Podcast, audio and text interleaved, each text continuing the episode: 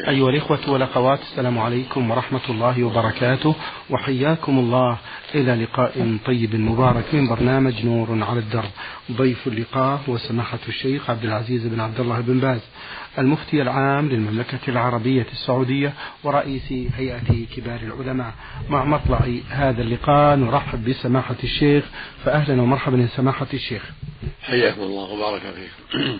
على بركة الله نبدأ هذا اللقاء برسالة السائل هم خالد تقول في سؤالها الأول سماحة الشيخ ما حكم إفراد يوم السبت بالصيام سواء كان قضاء أو تطوع؟ جزاكم الله خيرا. بسم الله الرحمن الرحيم. الحمد لله وصلى الله وسلم على رسول الله وعلى آله وأصحابه ومن اهتدى بهداه. أما بعد فلا حرج في إفراد يوم السبت بالصوم. سواء فرضا أو تطوعا. السبت أو الأحد أو الاثنين كلها لا بأس به إلا الجمعة. لا يجوز تخصيصها بصوم التطوع يوم الجمعة خاصة الرسول نهى أن توصى بالصوم. أما إذا صامها في صوم يصومه أو عن فريضة أو يوم عرفة لا بأس. أما يخصها بالصوم فلا يجوز. يوم الجمعة خاصة. أما يوم السبت فلا بأس أن يصومه تطوعا أو فرضا. أما الحديث الذي فيه النهي عن صوم يوم السبت هو حديث ضعيف مضطرب غير صحيح عند المحقق من أهل العلم. نعم. أحسن الله إليكم. تقول السائلة رجل عنده أولاد وبنات فقام بإعطاء الأولاد مبالغ وقطع أراضي وهبات دون أن يعطي البنات. هل يجوز له ذلك؟ الواجب على الوالد يعدل بين أولاده الذكور والإناث وهكذا الوالدة الأم. يجب أن تعدل لأن الرسول صلى الله عليه وسلم قال اتقوا الله واعدلوا بين أولادكم. هكذا قال صلى الله عليه الصلاة والسلام. اتقوا الله واعدلوا بين أولادكم. فالواجب على الأب إذا أعطاهم أراضي أو نقود أو إبل أو غنم أو غير ذلك أن يعدل بين الذكور والإناث للذكر حظ كالإرث فإذا أعطى الرجل مئة ريال يعطي البنت خمسين ريال. وإذا أعطى الرجل الولد عشرة آلاف يعطي البنت خمسة آلاف. وهكذا. وإذا أعطى الولد غنم أو إبل أو بقر يعطي البنت مثل ذلك النصف. نعم. أحسن الله إليكم. هذا سائل أبو عبد الله يقول إذا كان الإنسان مسافر لجدة وأقلعت الطائرة قبل أذان العصر بربع ساعة فهل يصلي بالطائرة أم يصلي عندما يصل إلى جدة مع العلم أن المسافر قد يصل قبل غروب الشمس؟ أي يقول سماحة الشيخ إذا كان الإنسان مسافرا لجدة وأقلعت الطائرة قبل أذان العصر بربع ساعة فهل يصلي بالطائرة حينما تحين يحين وقت صلاة العصر؟ أم عندما يصل لجدة مع العلم بأن المسافر قد يصل قبل غروب الشمس؟ الواجب عليه أن يصلي في الطائرة ولا يأخر الصلاة عن وقتها. إن استطاع أن يقف صلى واقفا قائما وإن لم يستطع صلى جالسا إلى القبلة. القبلة أمامه. ما دام توجه الجدة القبلة أمامه. فيصلي إلى القبلة ويصلي قاعدا إذا لم يستطع قائما صلى قاعدا. وإن استطاع القيام وجب على القيام.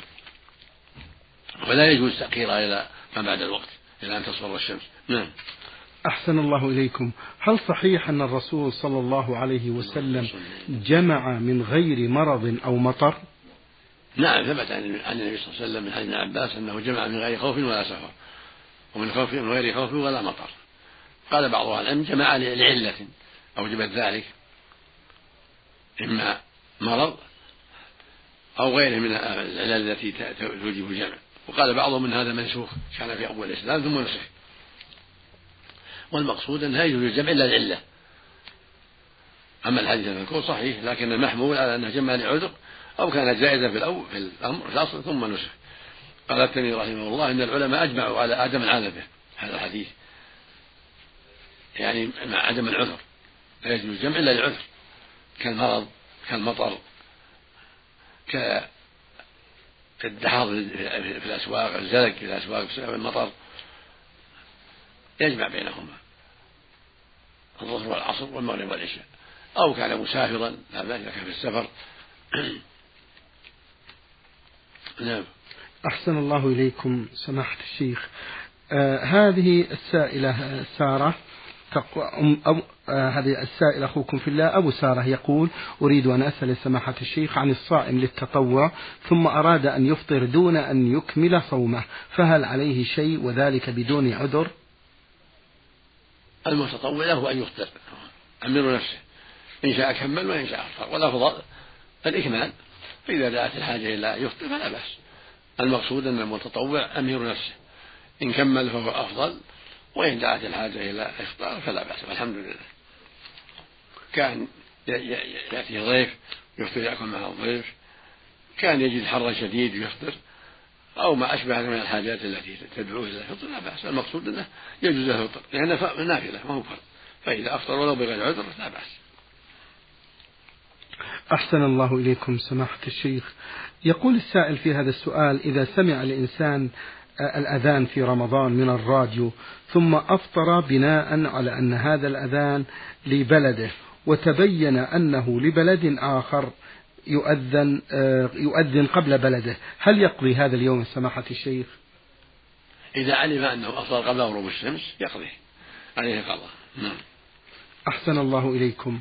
هذه السائلة أم إبراهيم آه، كتبت هذا السؤال تقول سماحة الشيخ كان لي ولد في الثالثة عشرة من عمره لديه آه، حمام يربيها في الدور الثاني في الدرج وخرج بالحمام لكن المكان الذي وضع فيه الحمام خطر وإخوته وأولاد العم يصعدون إليه وكنت أريد أن أحدثه بأن ذلك المكان خطر لكنني لم أتحدث معه. وجلس عشرة أيام وطاح من المكان الذي وضع فيه الحمام ومات. هل مات بسبب سؤالي سماحة الشيخ؟ وهل علي شيء في ذمتي؟ وله سبعة شهور وله سبعة شهور وأنا أصلي عنه. هل هذا جائز؟ ليس عليه شيء والحمد لله. لأنك ما تسببت في موته.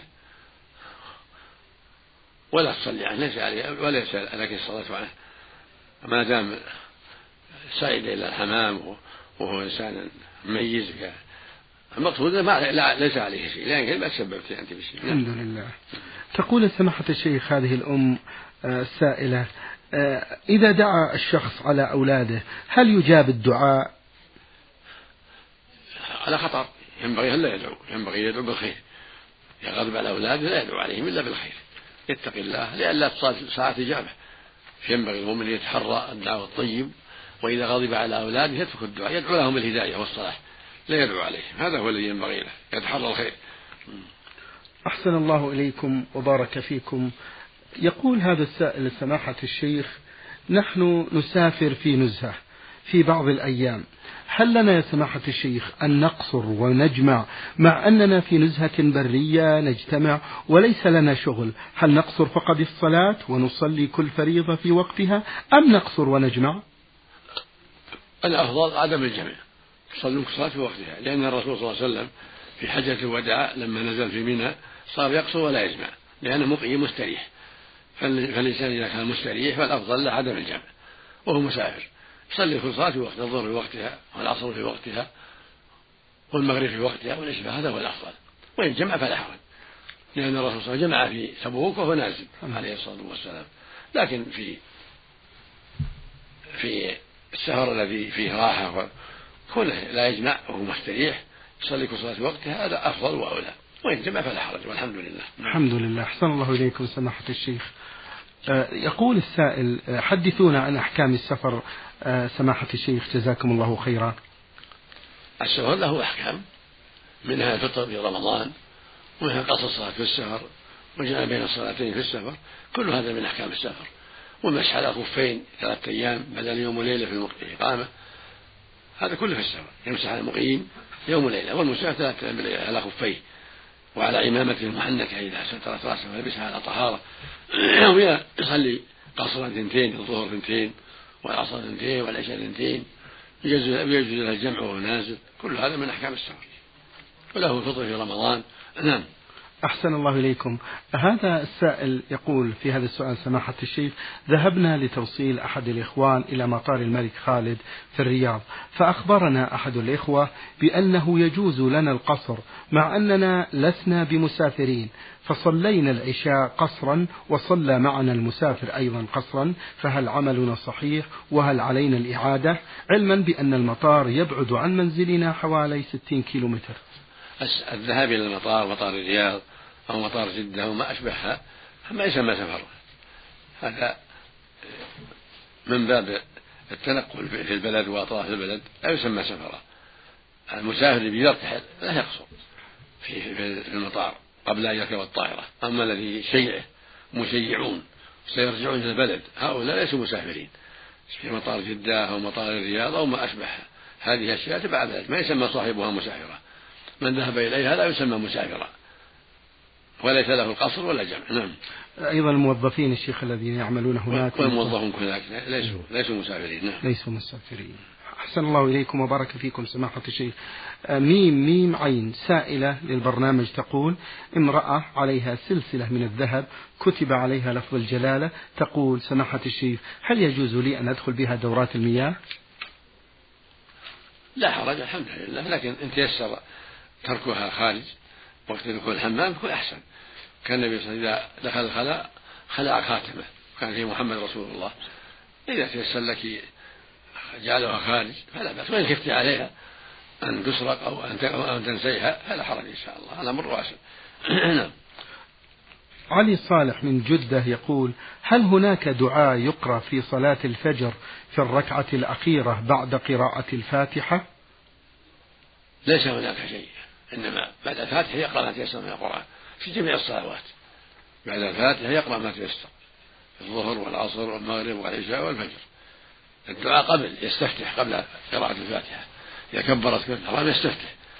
سبحانك اللهم وبحمدك وتبارك اسمك وتعالى جدك ولا إله غيرك. أو بالاستفتاح الثاني اللهم بعد بيني وبين خطاياي كما بعدت بين المسجد والمغرب. اللهم نقني من خطاياي كما ينقى الثوب الأبيض من الدنس اللهم اغسلني من خطاياي بالثلج والماء البحر وهناك استفتاحات أخرى جاءت عن النبي صلى الله عليه وسلم. أما بعد الفاتحة لا. بعد الفاتحة يقرأ ما تيسر. وإذا سكت قليلا بعد الفاتحة حتى يقرأ المأموم الفاتحة فلا بأس إن شاء الله. نعم. أحسن الله إليكم. السائلة التي رمزت لاسمها ميم عين تقول سماحة الشيخ ورد في الأثر أن النبي صلى الله عليه وسلم كان يصلي أربع ركعات قبل الظهر وأربع ركعات قبل العصر فهل تكون ذلك قبل الأذان أم بعده؟ هذا ثابت عن النبي صلى الله عليه وسلم. حديث صحيحة أنه كان يصلي أربعة قبل الظهر بعد الزوال. يعني بعد الأذان راتبة تسمى راتبة تسليمتين. وبعدها ركعتين تسليمة هذه راتبة. وإن صلى بعدها أربعا كان أفضل. لقوله صلى الله عليه وسلم من حافظ على أربع قبل الظهر وأربع بعدها حرمه الله على النار يعني بعد الزوال. وهكذا قبل العصر يصلي أربعا. جاء صلى أنه كان يصلي أربعة وفي حديث الحديث الصحيح أنه قال رحم الله امرأ صلى أربعا قبل العصر. يعني تسليمتين نعم. أحسن الله إليكم سماحة الشيخ.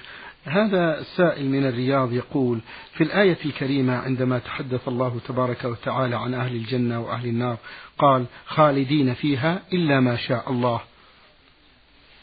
هذا في حمل بعض العلماء على البرزخ يعني إلا ما شاء الله هي البرزخ. أو وقوف في الموقف يوم القيامة قبل دخول الجنة والنار. هذا محل المشيئة. وإلا أهل الجنة إذا دخلوها ويستقرون فيها. لا أبد الآباد. وهكذا أهل النار من الكفرة يستقرون فيها أبد الآباد. وإنما يخرج منها أهل المعاصي. إذا دخلها بعض أهل المعاصي يخرج منها بعد التطهير. والتمحيص يخرجهم الله من النار إلى الجنة. وأما الكفار فهم دائمون فيها أبد الآباد. أما قوله جل وعلا خالدين ما دام الأرض إلا ما شاء الله يعني مدة وجودهم في البرزخ أو في موقف القيامة قبل انصرافهم إلى الجنة والنار. في الموقف وقت الحساب والجزاء وقت الحساب والنظر في كتبهم. نعم. أحسن الله إليكم. السائل يقول السائلة تقول فتاة حاضت في الطواف وكانت قد اغتسلت من الحيض في الميقات ومدة حيضها من أربعة أيام إلى خمسة أيام فعاد إليها الحيض في يوم الطواف وهو الخامس ولكنها أكملت طوافها على أنها اعتبرت ذلك دم استحاضة أو من شدة الحر أو أن ذلك نهاية للطهر. فهل طوافها صحيح؟ وماذا يلزمها سماحة الشيخ؟ هذا في التفصيل إذا كانت جاء هذا الدم بعد الحيض على غير عادة فهذا دم استحاضة.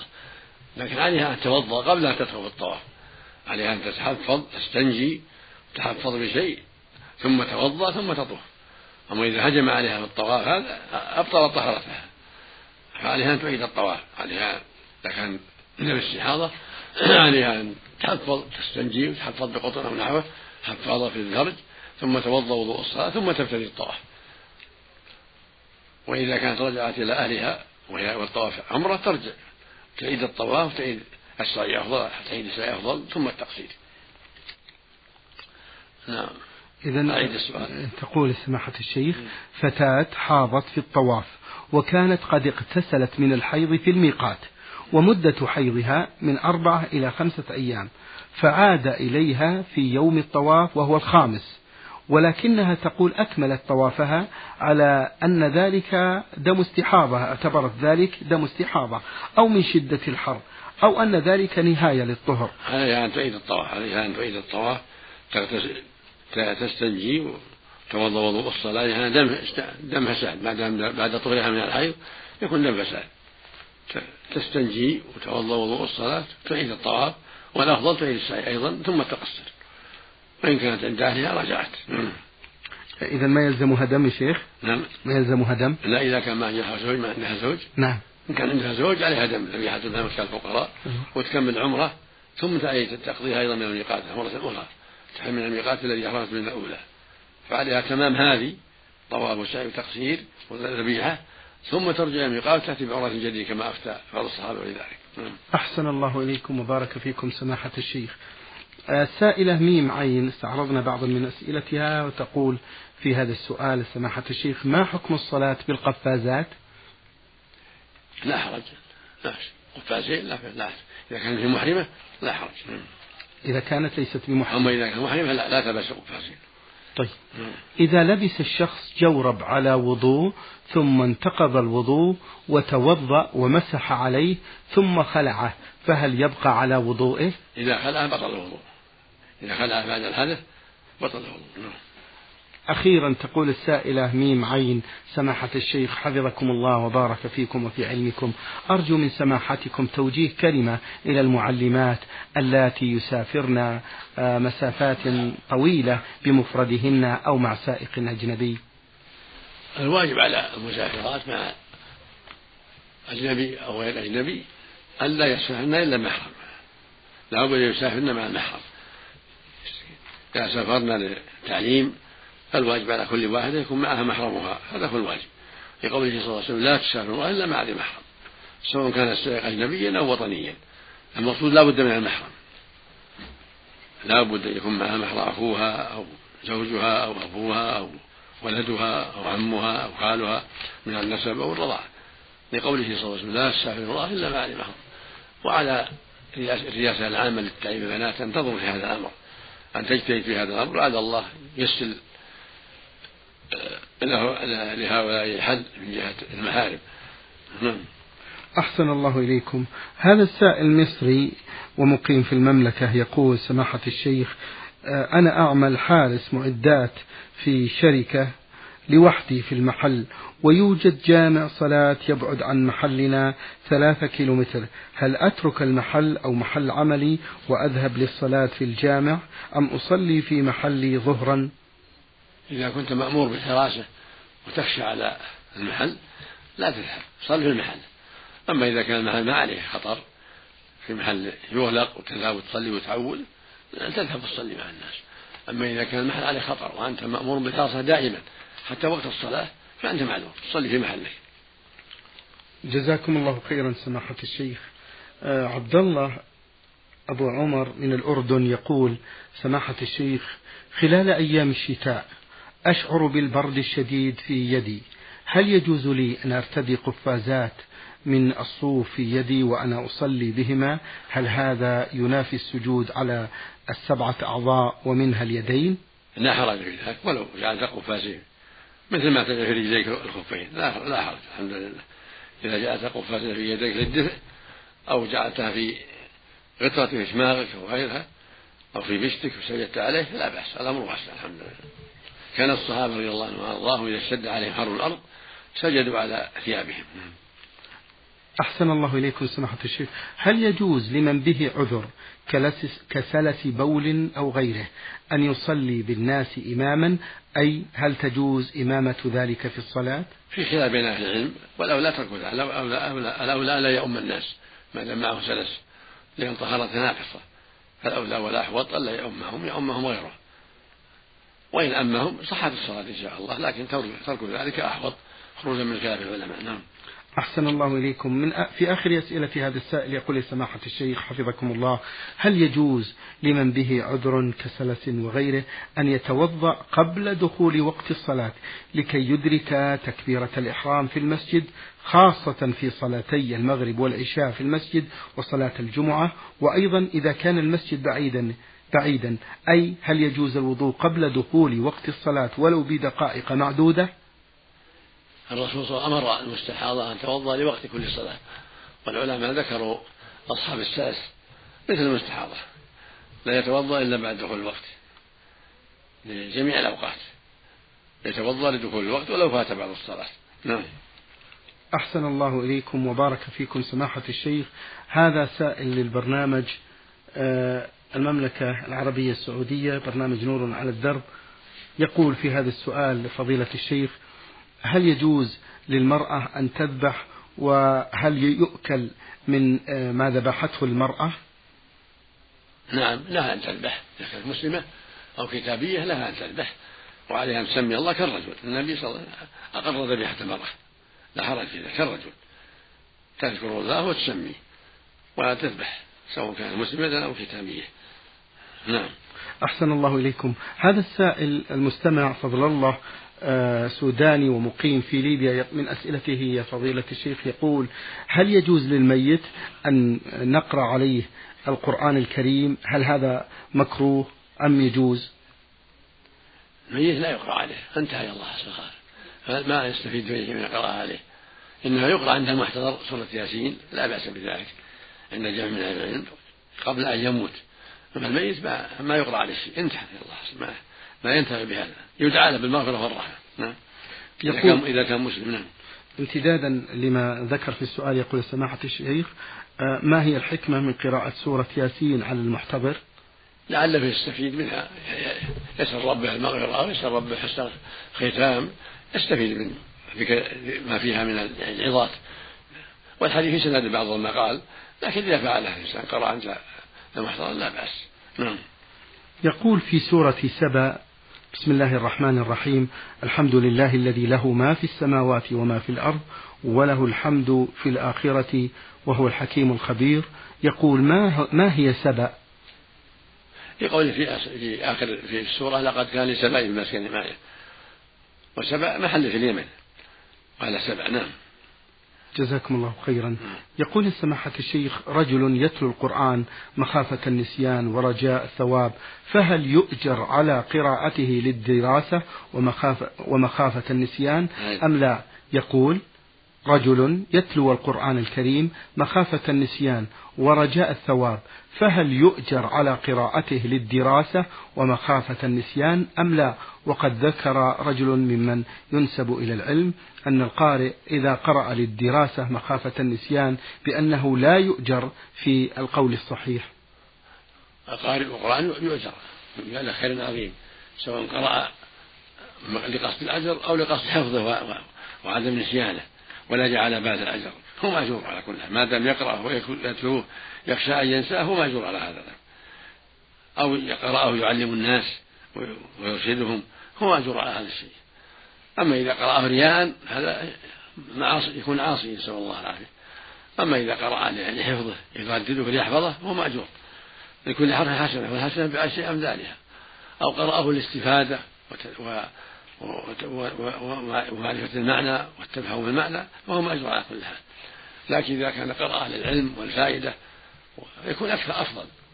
وإذا قرأه الحفظ فقط فهو مأجور أيضا. لكن إذا جمع بينهما للحفظ وللفهم والتدبر والتعقل والعمل يكون أكمل أكمل في الأجر. أحسن الله إليكم. سماحة الشيخ من آخر في آخر أسئلة هذا السائل فضل الله من السودان مقيم في ليبيا يقول رجل إذا سلم عن يمينه يقول السلام عليكم ورحمة الله. اللهم إني أسألك الفوز بالجنة. وإذا سلم عن شماله قال السلام عليكم ورحمة الله. اللهم إني أسألك النجاة من النار. فهل هذا مكروه أم لا؟ فإن كان مكروها فما الدليل على كراهته مأجورين؟ ليس لهذا أصل بل هذا بدعة. لا يقول شيء إذا سلم إلا ما قاله النبي صلى الله عليه وسلم. إذا سلم التسليمتين يقول أستغفر الله أستغفر الله أستغفر الله. اللهم أنت السلام ومنك السلام تباركت يا ذا الجلال والإكرام. هكذا كان النبي عليه إذا سلم. أما هذا الدعاء بعد التسليم الأولى والثانية هذا لا أصل هذا من كيسه بدعة. زيادة السلام عليكم ورحمة الله وبركاته. في السلام شيخ. الأفضل عدم لأنها فيها فيها صحة نزع في صحتها نظر خلاف بين أهل العلم. والمحفوظ السلام عليكم ورحمة الله. نعم. أحسن الله إليكم وبارك فيكم سماحة الشيخ. هذه أختكم من سوريا دمشق. جيم ألف رمزت لاسمها تقول سماحة الشيخ ما الحكم في إزالة الشعر الموجود بين الحاجبين؟ أي عند ملتقى الحاجبين إذا كان منظره غير محبب؟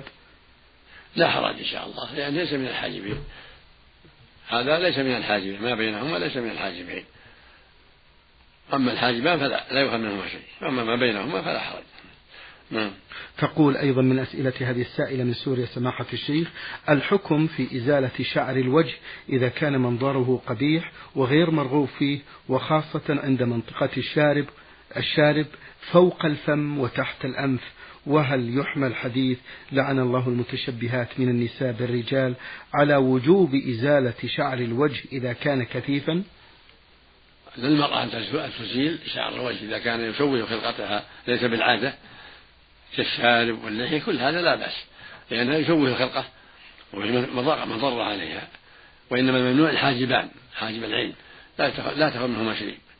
لا بقص ولا بنتف أما إذا نبت على خدها شعر يشوه الخلقة غير المعتاد أو في الشارب أو في العنفقة أو في اللحية كل هذا يزال أحسن الله إليكم. سماحة الشيخ بارك الله فيكم. في آخر أسئلة السائلة أختكم جيم ألف من سوريا دمشق تقول المكياج ما حكمه في الإسلام؟ حفظكم الله. هل نستطيع أن نقيس المكياج على الحنة والكحل اللذين أمر بهم الرسول صلى الله عليه وسلم زوجاته؟ المكياج إذا كان لا يضر الوجه فلا حرج. من باب الزينة إذا كان لا يضر الوجه ولا يسبب ضررا فلا حرج في ذلك. أما إذا كان يسبب ضررا فلا فلا يفعل. أما إذا كان لا إنما هو ينور الوجه ولكن لا يحصل به ضرر فلا حرج. نعم. خصوصا سماحة الشيخ بأن المرأة تتزين بهذا لزوجها. المقصود إذا كان لا ضرر فيه الحمد لله. لا حرج. الرسول قال لا ضرر ولا ضرار طيب. مثل الكحل ومثل الزيرة وما نعم. نعم. أحسن الله إليكم وبارك الله فيكم سماحة الشيخ وفي علمكم ونفع بكم الإسلام والمسلمين. أيها الإخوة والأخوات أجاب عن أسئلتكم سماحة الشيخ عبد العزيز بن عبد الله بن باز المفتي العام للمملكة العربية السعودية ورئيس هيئة كبار العلماء. شكر الله لسماحة الشيخ وشكرا لحضراتكم. وفي الختام تقبلوا تحيات زميلي مهندس الصوت فهد بن محمد العثمان. والسلام عليكم ورحمة الله وبركاته.